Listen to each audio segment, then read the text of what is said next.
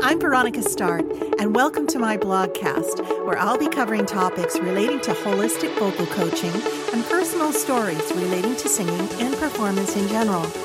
You can find me on Facebook and Instagram by searching at Soul Singer Coach. And don't forget to check out my online course, Sing with Soul in Seven Weeks, on my website, soulsingercoach.com.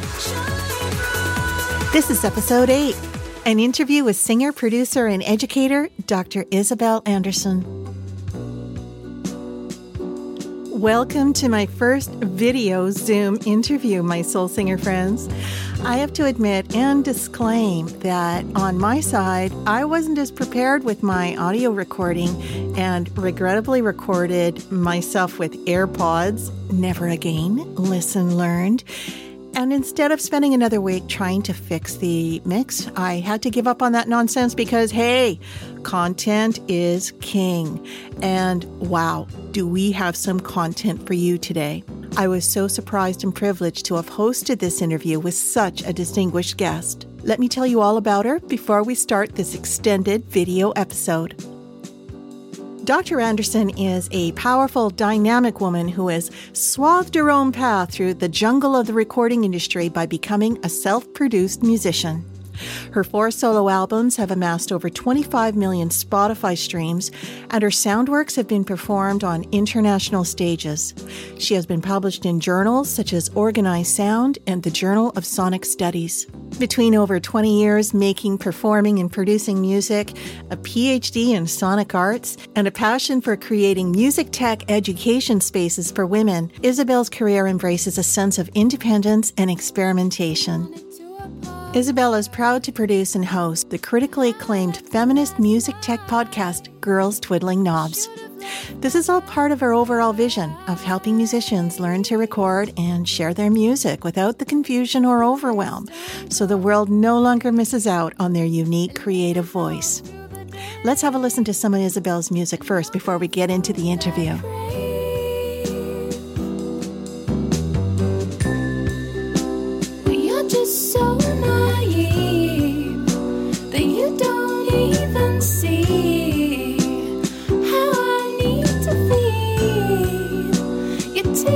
Tease me,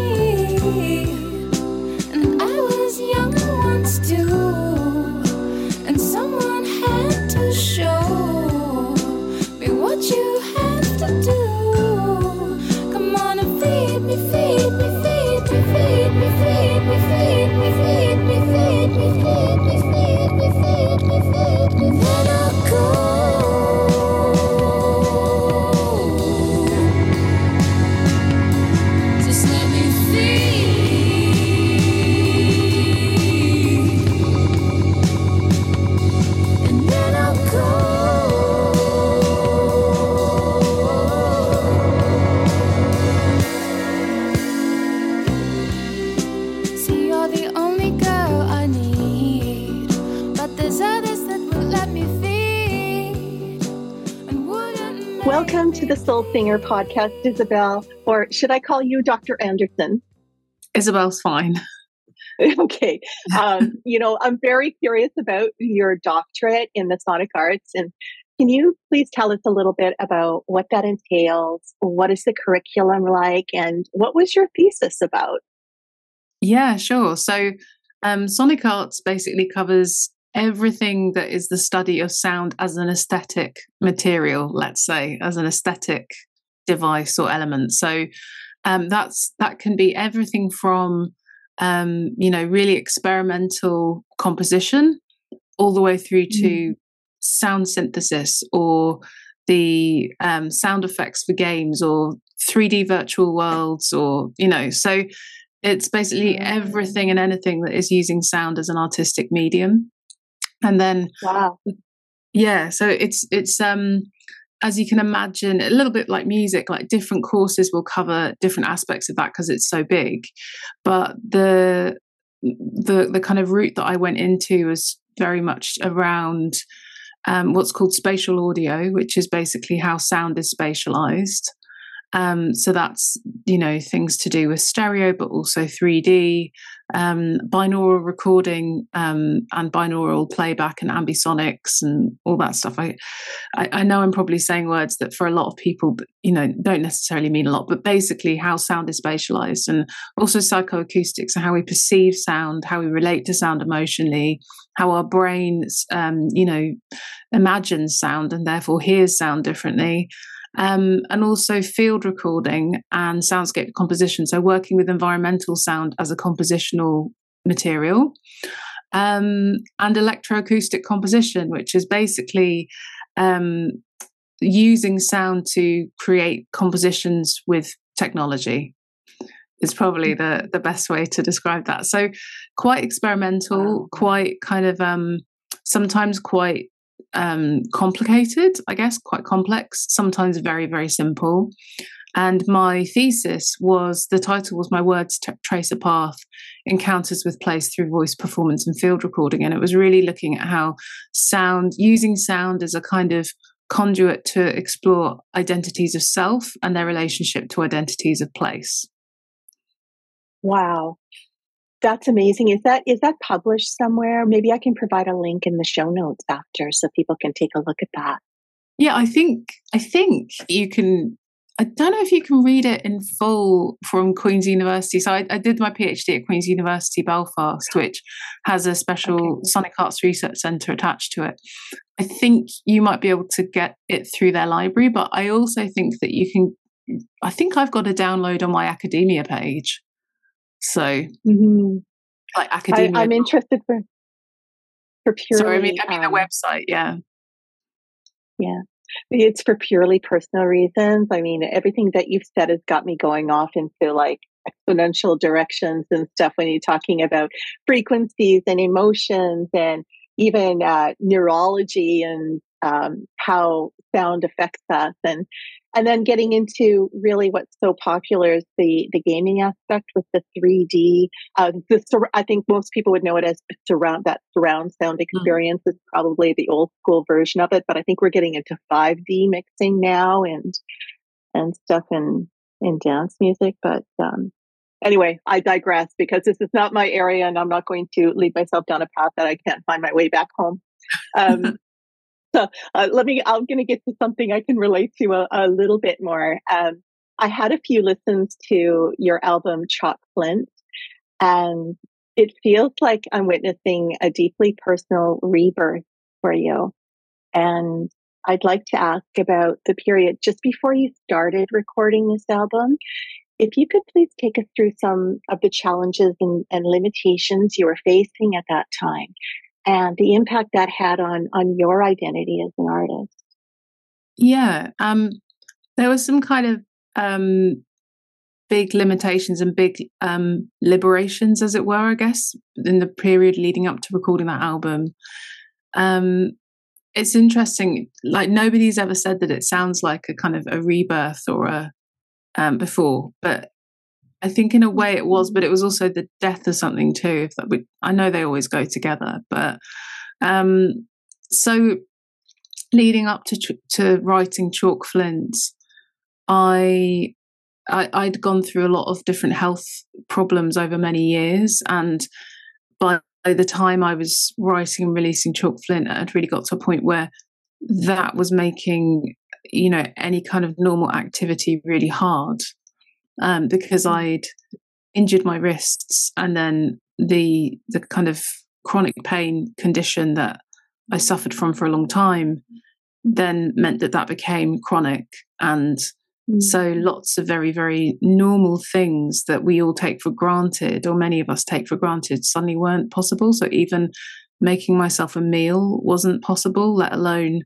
writing and recording an album so, um, and I'm always mm. someone that's written on instruments, and I'm always someone that's produced my own work as well. Um, so that presented a big challenge, but it wasn't just about, you know, obviously making the album. It was a challenge in terms of what I was going to do with the rest of my life, with that being present and being at the time I was, how old was I? 30, 30 something, 31, I think. So, you know, the idea of kind of um, looking out into the expanse of my life and being effectively disabled in that way, um, that that obviously was really difficult. So I was in a, I, I'd been going through basically a long period of kind of the loss of my health. And mm-hmm. so I was mm. very much, um, I wouldn't say I was in the darkest phase, but I was one in one of the dark phases, let's say. Um, and then, but at the same time, for the first time in my life, I was making money from my music. So my third album in my garden was racking up millions of Spotify streams. And I am a totally independent artist. So um, that all of the income from that was mine. So for the first time ever, I was just living off my music. And that felt incredibly liberating. And I was in a position to apply for some great funding in the UK and work with some fantastic people. And so this album kind of represented like massive limitations in how I'd normally worked, but also just having that um, being at a stage in my career where I could throw a bit more money at it, work with some fantastic people, check off some of the things that had been on my bucket list for a long time, and make an album that for me was basically the album I'd always wanted to make, you know, and finally be able to do that. It's interesting how it's ju- you know the liberation is juxtaposed to a lot of limitations. It's um, almost seems like it's really a subset. Maybe it wasn't as as big as an impact that I I had originally assumed. It's um, you know um, I suppose you, maybe your identity was all was already quite solidified as an artist, and this was sort of a like a subset setback. It didn't have as maybe as big as an impact as I thought. I think um, you mean the kind of health problems. Yeah, yeah. You know, I think the you know, just just as an aside, um, because I don't play a musical instrument. I, I, you know, for many reasons and many excuses, I never uh, picked up a guitar or anything. I had attempted, but I started programming in order to. Uh, I always, I always had to use technology, but I also had a partner who was a multi instrumentalist and a producer, so it was a division of labor, and I never really had to really go there. So when uh, we split up, I would have had to, um, I basically lost my wrists as well. so I was on my own having to um, go into a learning curve for uh, technology and stuff like that. But um, um, yeah. yeah, I don't. I mean, I think that it, I mean, effectively what ended up happening is also that I, um, is also that I then strained my voice and because of the way that my body processes injury that became chronic. And so for it meant that i couldn't tour the album. After i released it it meant that i spent at least six months pretty much locked in. I couldn't speak i couldn't i mean and i'm not I, when i talk about wrist pain i'm like i can't write i can't text i can't type. So it's not even like it's just affecting my music it's affecting everything. Um, but then not being able to speak meant that i just basically could hardly communicate. And so my my then I really just had to step away from my career, you know. Um, mm. And I think that I always was going to have to do that. And I think during Chalk Flint, I was really trying to not do that. But in reality, uh, that was I don't know how I would ever have kept going the way you know in this in the kind of physical, psychological, emotional state that I was in. So mm. yeah, I think um, no, I think it was hugely challenging. But I think that, like I, like I was saying, when you've and I'm sure you can relate to this and other people when you've been struggling financially so long as an artist, to then be in the position where that that stress is left for a period of time. That did feel incredibly liberating. So I was able to actually pay for help to make the album. That would have never have been the case before. But I guess also that I I was quite established and I was quite experienced by that point. So I knew the things that I needed to focus on to get the album done, even with those limitations. Oh, fabulous. Well, it sounds like a, a tremendous triumph. I, I, can't wait for our listeners to hear a little bit more, um, you know, a little bit more of your music. Um, So if we, if we go back to say like your childhood, how did you come to realize this gift for music that you have? Was there a key person in your life that inspired you at the very start? I think there was probably a few people. I think I remember very clearly um, getting to about 10 years old and being in the choir at school and then being singled out as, you know, you should take a solo and then realizing, oh, right, I must have a good voice. And then moving up to secondary school and um, I remember we, we had a rock concert every year. So, you know, you could pick whatever pop song you wanted to sing and sing it in front of the school. And I remember doing that in the very first year of secondary school. Um, and I was about 11. And I remember the whole room going quiet and I was absolutely petrified. And it was that moment I was like, okay, this this is something like no hardly anyone else, you know, has that effect. This must be something serious. And then I just kind mm-hmm. of um it just went from there really. But before I ever wanted to sing or be a musician, I wanted to be an artist. And I think that's always stayed with me is that really deep down at my core, it's more that I want to be an artist and, and a kind of bigger sense. And mm.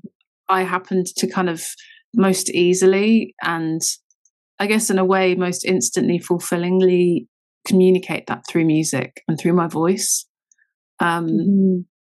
But I think that's what's meant that when I haven't been able to make music anymore or sing anymore, I've still been able to tap into that creativity that I mm-hmm. think was mm-hmm. just there. That was there all along, you know.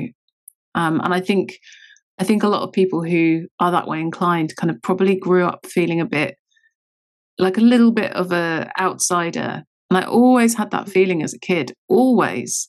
I don't know where that came from. I just always felt like I was slightly on the outside looking in at things, especially at other people. And mm. and I think that that's the artist in me, I think. Mm-hmm. It's almost like artists are um, introverted extrovert. Yeah, I am very much in a that. sense. Yeah. Yeah, I, I can certainly relate to that. Most people would uh, say, "Oh, are you you're shy? Really?" Like, well, you know, but you you have to express yourself, and you do what you have to do to get it out there. Mm-hmm. Um, yeah, and I think so that it, you know, I, I always remember from a young age really observing things and reflecting on things, and but also getting quite weirdly spooked by things or overwhelmed by things, and I think that was my kind of artist sort of slightly um my artist brain Sen- on overdrive you know yeah like sensitive i guess yeah sensitive nature yeah um and i think i think that's what i noticed first as opposed to any particular medium like music or anything else mm-hmm, mm-hmm. like your neural system is is taking in all this uh mm-hmm. the multidimensional world and you yeah, know you're, so. you're gifted with multidimensional expression I think yeah. so. Yeah. In, in your songwriting thinking, and um, sorry, oh, sorry, Monica. And I'm just thinking of people people who encouraged me. Though I, I was very lucky that my parents were very encouraging. My grandparents oh. were very encouraging. I had a school where they actually did have some good music provisions. Um, some good music teachers. So just to make sure I, I give a shout out to those people because I did have some some great support in that way. Oh, it's it's so great to be blessed with that nurturing at uh, in those developing years for sure. You know, it, it's um in in your songwriting and and in your singing, um, I really feel your expression as being very intimate, poignant, and and soulful. You know, I hear this deep yearning for for truth and all these complex emotions that come with women with womanhood. You know, I don't hear that too often. Um, so, what are the what would you say are the key themes that come up for you personally when you're writing? Well, I think that in a lot of my work, you can see some quite, you know, um, common themes that we would all associate with songs, like, you know, unrequited love and um, mm. relationships and rejection and all that kind of stuff. I think that there's mm. always been a a kind of a thread of almost like smuttiness in my writing. Like I do like to kind of put in some yeah, just some stuff that's about sort of sex and humor and slight, even slightly grotesque. I mean, it, it, that's I, I, would say that's quite subtle in it. But if you you know if you become a Isabel Anderson fan, you would probably recognize some a little bit of smuttiness in there, which is very much, I guess, my personality. Um, I think that I've sometimes drawn on traditional stories from the British Isles to sort of think about how we how we I guess how we package up people in a way. Like there's one song that I wrote um, called Morvern's Lullaby, and it's about a traditional Cornish um, story from the southwest of England. And it's about a mermaid who falls in love with this choir boy and w- forgets that he can't breathe underwater. So when she brings him down oh. to her home, he dies. Um, and I think that there's just something interesting about how those kind of traditional folk stories um, mm-hmm. can give us these these archetypes to yeah. look at people and, and, you know and sometimes that's in ways that are very stereotypical gender wise or whatever else but sometimes they're in ways that are really quite subversive um yeah so I, I definitely draw on that in in order to kind of become or share different parts of me. And and sometimes mm-hmm. i use that kind of traditional storytelling uh influence to do that i guess. Again it's quite subtle but if you listen to a lot of my stuff you might start kind of picking that up um another thing that i think does come through is this connection with places that i've always felt very very um just very kind of um connected to to place and fascinated by what what it is to have for some for a place to be a place rather than just yeah. a space um and so i think that my music some some of my songs are really grounded in specific places or even just general kind of types of landscape to and also uses that to communicate things to do with me relationships other people and that kind of thing mm-hmm. You know, I, w- I was speaking to um, uh, an English professor many, many years ago, and I asked him to critique one of my short stories. And he said, What was missing is a sense of place. Mm. And he was talking to me about that. That is really, um, really the cornerstone of really good storytelling is um, that sense of place. And I really hear that in in your music. Um, you know, I almost thought that you were you were Celtic. Um, you know, it has that sort of um, there's a longing and a yearning and a, a, deep romanticism I find with some of with some of this music, and it's mm-hmm. Very definitive, um, a very definitive sound uh, that uh, I think you carry through.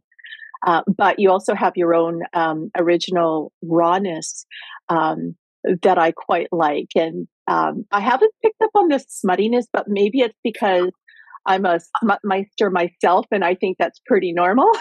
you know? I think, do you know so, what? I'm thinking that because you were mentioning Chalk Flint, I think it's in my uh, probably yeah. more in my earlier albums. I think Chalk Flint became a bit more oh. political, actually, thinking about the content. So Chalk Flint became because I was a bit older, and I think a lot of my love life stuff had kind of settled down. I'm I'm still with the the person that I was with when I was writing Chalk Flint now. We're very much kind of happily settled down.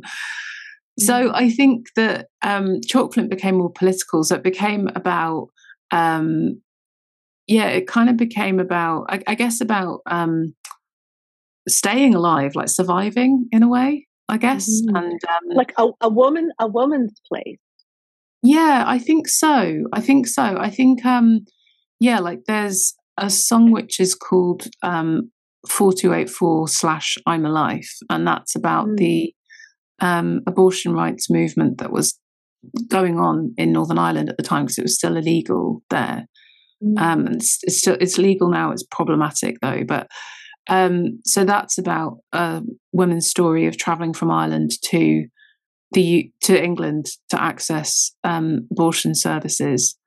And 4284 was the number of women who travelled just the year that I released that song to 4,284 Oh. from Ireland to the, the rest of the UK, as in Ireland and Northern Ireland to the rest of the UK, because Ireland is obviously not part of the UK, but Northern Ireland is.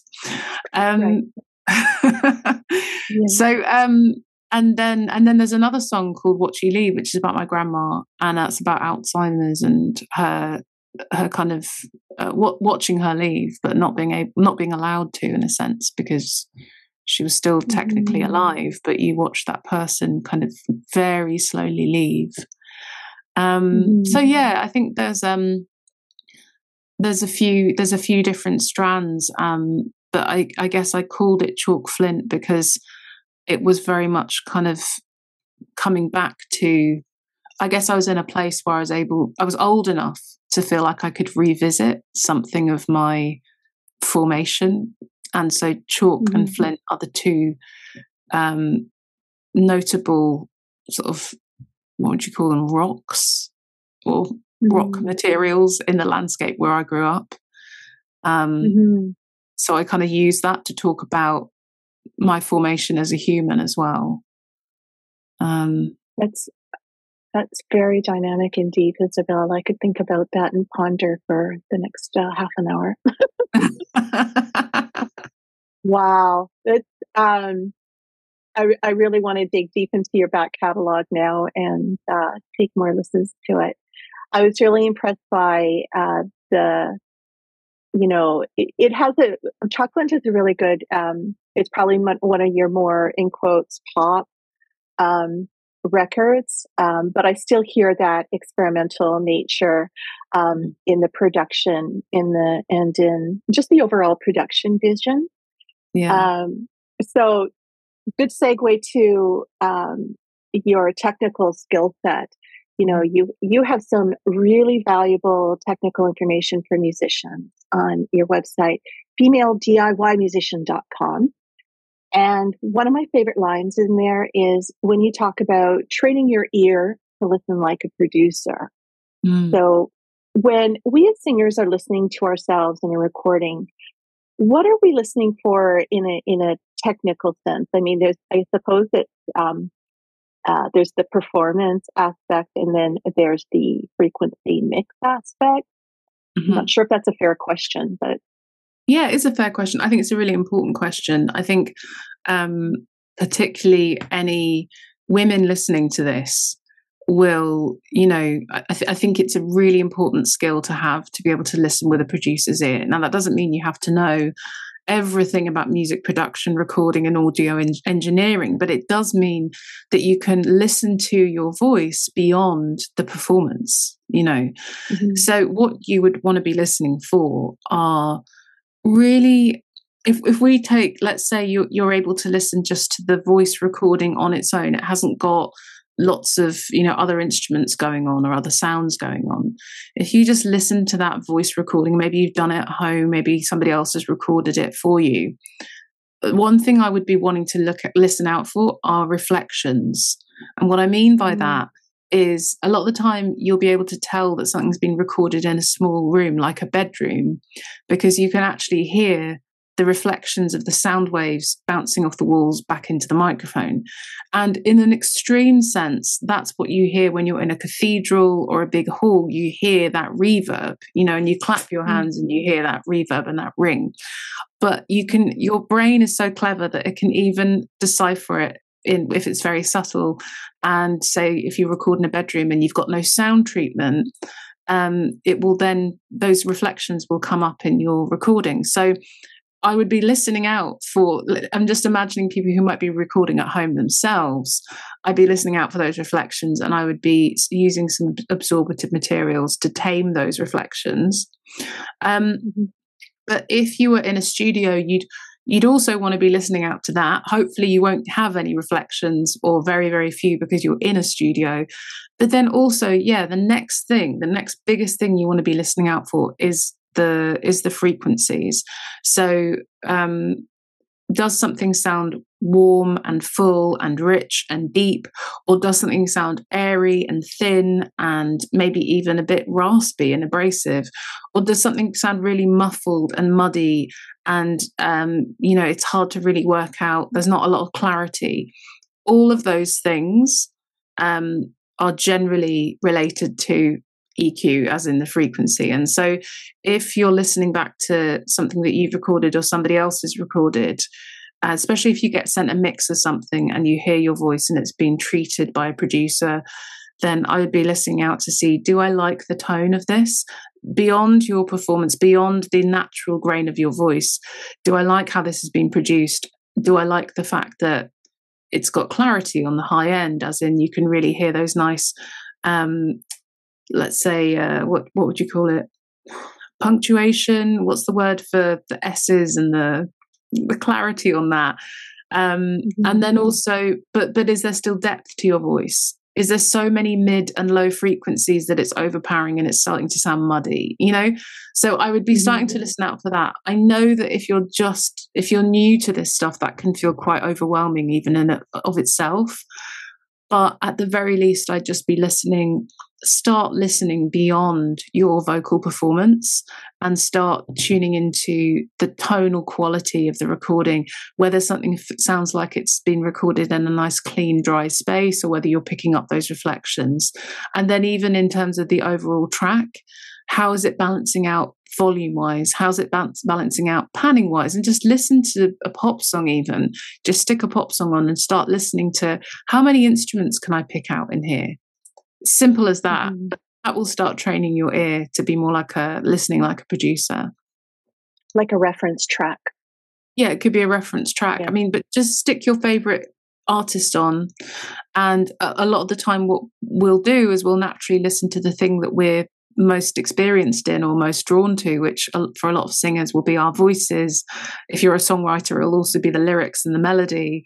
Um, but listen beyond that. So force yourself to listen to the drum beat force yourself to pick out how many instruments can i hear um, challenge yourself to see if you can pick out where there's any volume changes or where you know there's some different effects being used you don't have to name the effects you don't have to know what they are but just to start noticing that and really mm-hmm. paying attention to that that is the beginning of training that ear to be like a producer um, I love the production world. I, will probably always be a student uh, at this for the rest of my life speaking of production itself, you know, I, would like to see if I can get your technical viewpoint on something that's been bugging me for the last little while. When I started to come back online after a, a, bit of a hiatus due to health issues myself. I started my course and coaching journey last year and I started researching okay, what, what's happening now? What's new? What are other singers doing in karaoke groups? And I came across these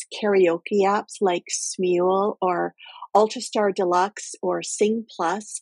I was listening to some of these recordings and duets people were doing, and I thought, this can't be real. These effects are so heavy and you know, it was so popular. So I thought, okay, well, I'm going to open my mind and try it. And it for me it was horrible like singing into ipods and rather than using a proper mic in a basic studio setup it just felt too weird for me. And i was hoping you could give me some technical insight into these new karaoke apps as compared to you know daw or digital audio workstations. Am i right in thinking that these apps are like instagram filters for the voice? Um, I mean, I, I, have never looked into them, so I'm really not the right person to ask, to be honest. But um, yeah.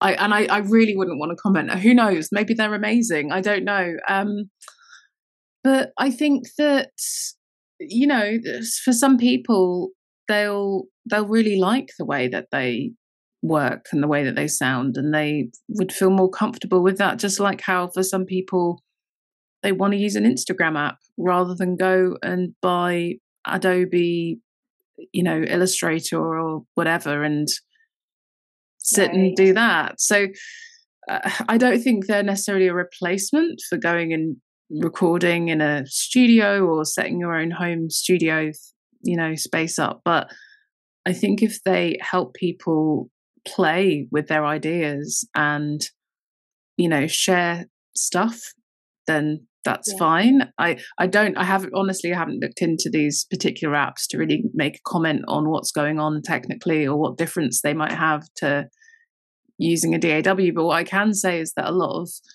more recent software and apps have become much more sophisticated you know and if you can record mm. with garageband on your phone that i'm sure there's lots of other mm. apps where you can do some really cool stuff and i think it's really really important to not just um, discount something because it's an app because i think some very mm. very cool technology is coming out and just some very very convenient technology is coming out as well so so for example i just delivered my first um, retreat all about how to start field recording and um, a lot of people were using smartphones because smartphones have got so much better. You can now get apps like Dol- Dolby On is an amazing recording app, which Dolby have designed for smartphones. So definitely, I would say to anyone, don't be too sniffy about using an app to record because it's become a lot more sophisticated. Now, does that mean that replaces a studio or replaces um, creating your own home recording space?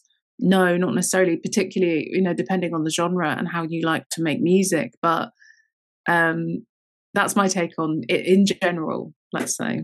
Yeah. No, that's really good advice because I think um, I sort of started out in a studio environment quite young. So I didn't really know any different. And I, I need to learn to have fun I think not not, ta- not taking it so seriously and stuff because I was sniffy about it to be honest. I was sort of like, "What is this?" and and because every I think it's like it's that point of head reference. You know how when people are recording, you know, with with my monitor mix, I like to have some effects because that really helps me to mm-hmm. perform, right? And a good producer will help you with that. Um, but then you're taking off some of the, um, you're taking off one of the headphones in order to hear your bone resonance and hear the raw, unmixed aspect so that you can um, hear and reference your pitch a little bit better. So it just felt like I was just getting lost into this deep uh, reverb world. And I was wondering, how are all these people doing this and recording in their cars and everything? And it's, um, but yes, you're absolutely right, Isabel. I got to, you know, chillax and uh, get with the program because so much is, you know, I got a new iPhone as well, and it is impressive what these apps are doing. And and, and that's, you know, what I love about your female DIY musician website is how you're breaking down this very intimidating subject and making it, you know, truly achievable for people. You know, one, one tool I loved when I went online was the quiz, which vocal mic is right for you? And mm-hmm. how you just broke down those barriers very simply that can trick us into being overwhelmed and giving up on even trying proper recording projects. Can you explain generally for beginning singers why certain microphones would be better for certain voices? Yeah, I mean, the biggest thing would be its frequency response. So we're back to frequencies again. But um, every microphone has a different frequency response, which basically means it will pick up, it will be more successful at picking up, you know, low frequencies, mid frequencies, high frequencies to really kind of simplify it basically. So you could have the same microphone and or you could have um you could have two different microphones, I should say. And one of them you'll hear, and it will sound really kind of um, much, much warmer, much richer. Another one you'll hear, and it will sound less so, and it might even sound a bit airy and thin. And that's be- partly, largely because of their frequency response. The thing is, though, is that um, everyone's voice is different as well. So my voice could be quite kind of warm and rich already. So maybe I don't need to have a mic that's going to warm my voice up. Maybe I can stand to have a voice that's going to accentuate the higher frequencies and give it a little bit of airiness and clarity on the high end, for example. Whereas somebody else might have a voice that is quite thin and wispy and airy, and they might want that mic that's going to just kind of deepen the, the lower range of their register. So it's not a case of a lot of the time online you'll hear people say oh you should only ever record with this mic or this mic is the best or this mic is awful and honestly mm-hmm. just whenever you hear that just know that's absolute bollocks um, pardon my french that's rubbish Um, and it really depends on a, a, few different factors. But what my quiz does is it takes you through um, some questions that will help you narrow down what kind of mic you might need because as well as the frequency response is also about what are you recording. So if you're just recording your voice that's one thing but if you want a mic that can record your voice and your electric guitar and your cello or whatever then that there's certain mics that are kind of known to be quite good all rounders whereas other ones are very much like no that's been designed for a voice. Um, but also it's what are the conditions you're recording in? Are you recording with you know some really good sound treatment? Are you recording in a studio or a very good home recording space or are you just recording with no consideration of the acoustics at all? Different microphones will help you depending on what's what environment you're recording in as well so there's there's a few mm-hmm. different factors that the I, I made the quiz because i knew how confusing that could be but also that i knew people were being told don't use that mic it's awful for example in particular the sm58 which is the mic that a lot of mm. people use live that's a wonderful mic that's really very affordable, and lots of people will use it in a studio setting because it's so reliable. It has a great tone, very kind of um, even, clear response to people's voices. And um, and it stands up really well between that and mics that cost thousands of pounds. So mm. you'll often I, I see on the comments of my um, my quiz post when I do a post about this quiz, and especially if I push it as an advert to try and get it in front of people, there are people on the um, thread that will say, like, there's a there's an image with the the post, for example, of an SM58. They'll say, that's not even a studio mic, that's a live mic, you know, because people on Facebook are always trying to find reasons why you don't know what you're talking about. And um mm-hmm. and it's that kind of thing. It's like actually no actually loads of mics can can respond very differently to different voices and it really depends what you're recording where you're recording the genre you're you're recording you know so that's why i made the quiz basically. I think it's fabulous. You thought of everything isabel. I, I would encourage everybody to uh to check this out you know and, and i was excited when i saw your posts on instagram and uh, learning about your podcast girls twiddling knobs and I recently joined your podcast Facebook group. Mostly, I'm really impressed by so many dynamic and talented women in your growing mm. community. And as an educator and, and a mentor, what have you been observing and, and learning from them so far? You know, are you noticing common challenges and inspirations from these fabulous women in music? Definitely, definitely. And and I just I feel so incredibly lucky to have the community that I have um, in female DIY mm. musician, the podcast Girls Twiddling Knobs. Like you say, there's just there's so many talented, dynamic, intelligent um, people in there. So that's wonderful. What I learned from a lot, you know, uh, being in that community, observing people in my community is there's a couple of big factors that are probably the biggest challenges. One is um, well, let's see. There's a challenge where there's like two challenges behind it. There's a challenge where people think that they don't have the right equipment to start recording and producing themselves. Um, and when I talk to them about what equipment they have, they actually have everything they need. And so, what's going on underneath that is usually um, either they've been told again and again and again that, by usually by some guys in their life, that because they they usually know a couple of guys in their life who are into production and stuff they've been told by them that unless you have this this and this you won't be able to produce professional sounding music which again is rubbish. Mm-hmm. so they've been told that.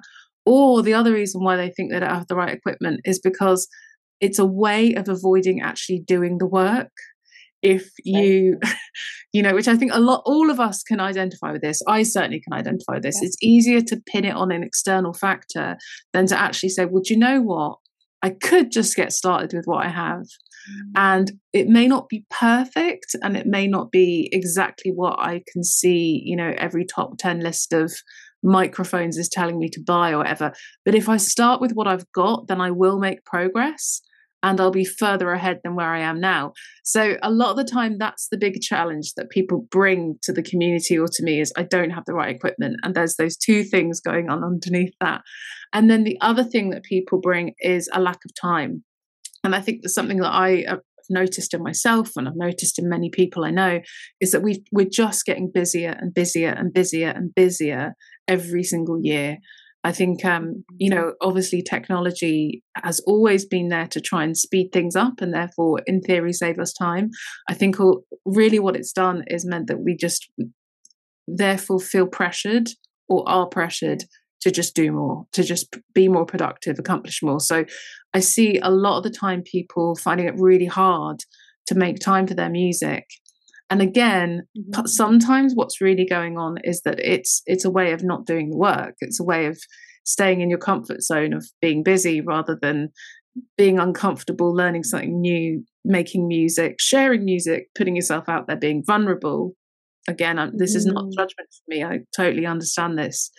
Um, sometimes it's it's about. I think there's a difference between being busy and overwhelmed. So a lot of us now in our culture, I think, are genuinely we're overwhelmed because we're overwhelmed by the amount of information that we are consuming every single day.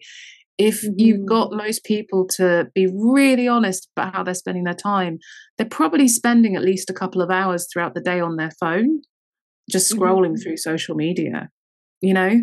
And when you think about that amount of time, that's a lot of time that people were actually spending on other things like probably making music just idly at home or doing a jigsaw or doing some something crafty or something a little bit more creative that was not just mm. ingesting information. And i think a lot of us are actually we're more overwhelmed than we are busy um probably if we really are honest. So those are some things that I see as challenges amongst the musicians in my community. Um, the things that I find really inspiring about the mus- musicians in my community is just how incredibly supportive they are to each other, and that that just there was not a vehicle to give that to each other as women in the industry before, and so now mm-hmm. because of the internet. Um, it's it's easier to do that, but what I, I the way that I see this community interact is um is really special and it and it's a, a space that I feel um I, that gives me life and gives me energy. And um if I've had a bad day I honestly feel uplifted even though these these are people on the other side of Facebook but it's amazing to see the power in that. So that's something I find very inspiring. And just the like you're saying the sheer breadth of talent experience um intelligence you know it, it's an incredible community of, of really interesting people. So um, that's something i really cherish. Yeah community is so valuable you know we need to um, get out of our heads and mm. get locked into these habits. Um, you know i i notice that myself and other people we put off uh, those things that we don't know. Um, because it, it's too like as you say overwhelming to figure out how to do it. And i think it comes down to um, with music uh, project management and understanding those steps better. Mm-hmm. so definitely mentorship and training um, is something that we need to reach out for to get us there. So that that brings me to your to your course now. Um, you have a wait list I, I think going for your training course the home recording academy yeah. Um, can you tell us more about that program and why you decided to concentrate on a female centered approach with this? Yeah, I well, I mean, obviously, from my background, I've gone all the way to PhD level with sound and recording and um mm. and composition. So, I mean, effectively production as well. So, I had noticed the whole time how um out of place I felt as a woman in that area. And I also noticed how it made me feel very shy, very unconfident. Um, that I'd had some, you know, not very pleasant experiences sometimes, even though I'd also known some wonderful musicians of all genders in that space. So mm. that there, that was one thing I felt. Well, you know, there's always this question of why are women not applying to these courses? Why are women not producing more music? Why, you know, why? Where are they? Is it because they just don't want to? And I knew that that wasn't the case. I knew that the way that those spaces were set up, the culture of them, and the way that the the art form and the craft and the information is is shared. Um, it, it's not set up for women. Women are always in the minority when it comes to physical presence and even you know thinking behind these things. So there was that. Mm.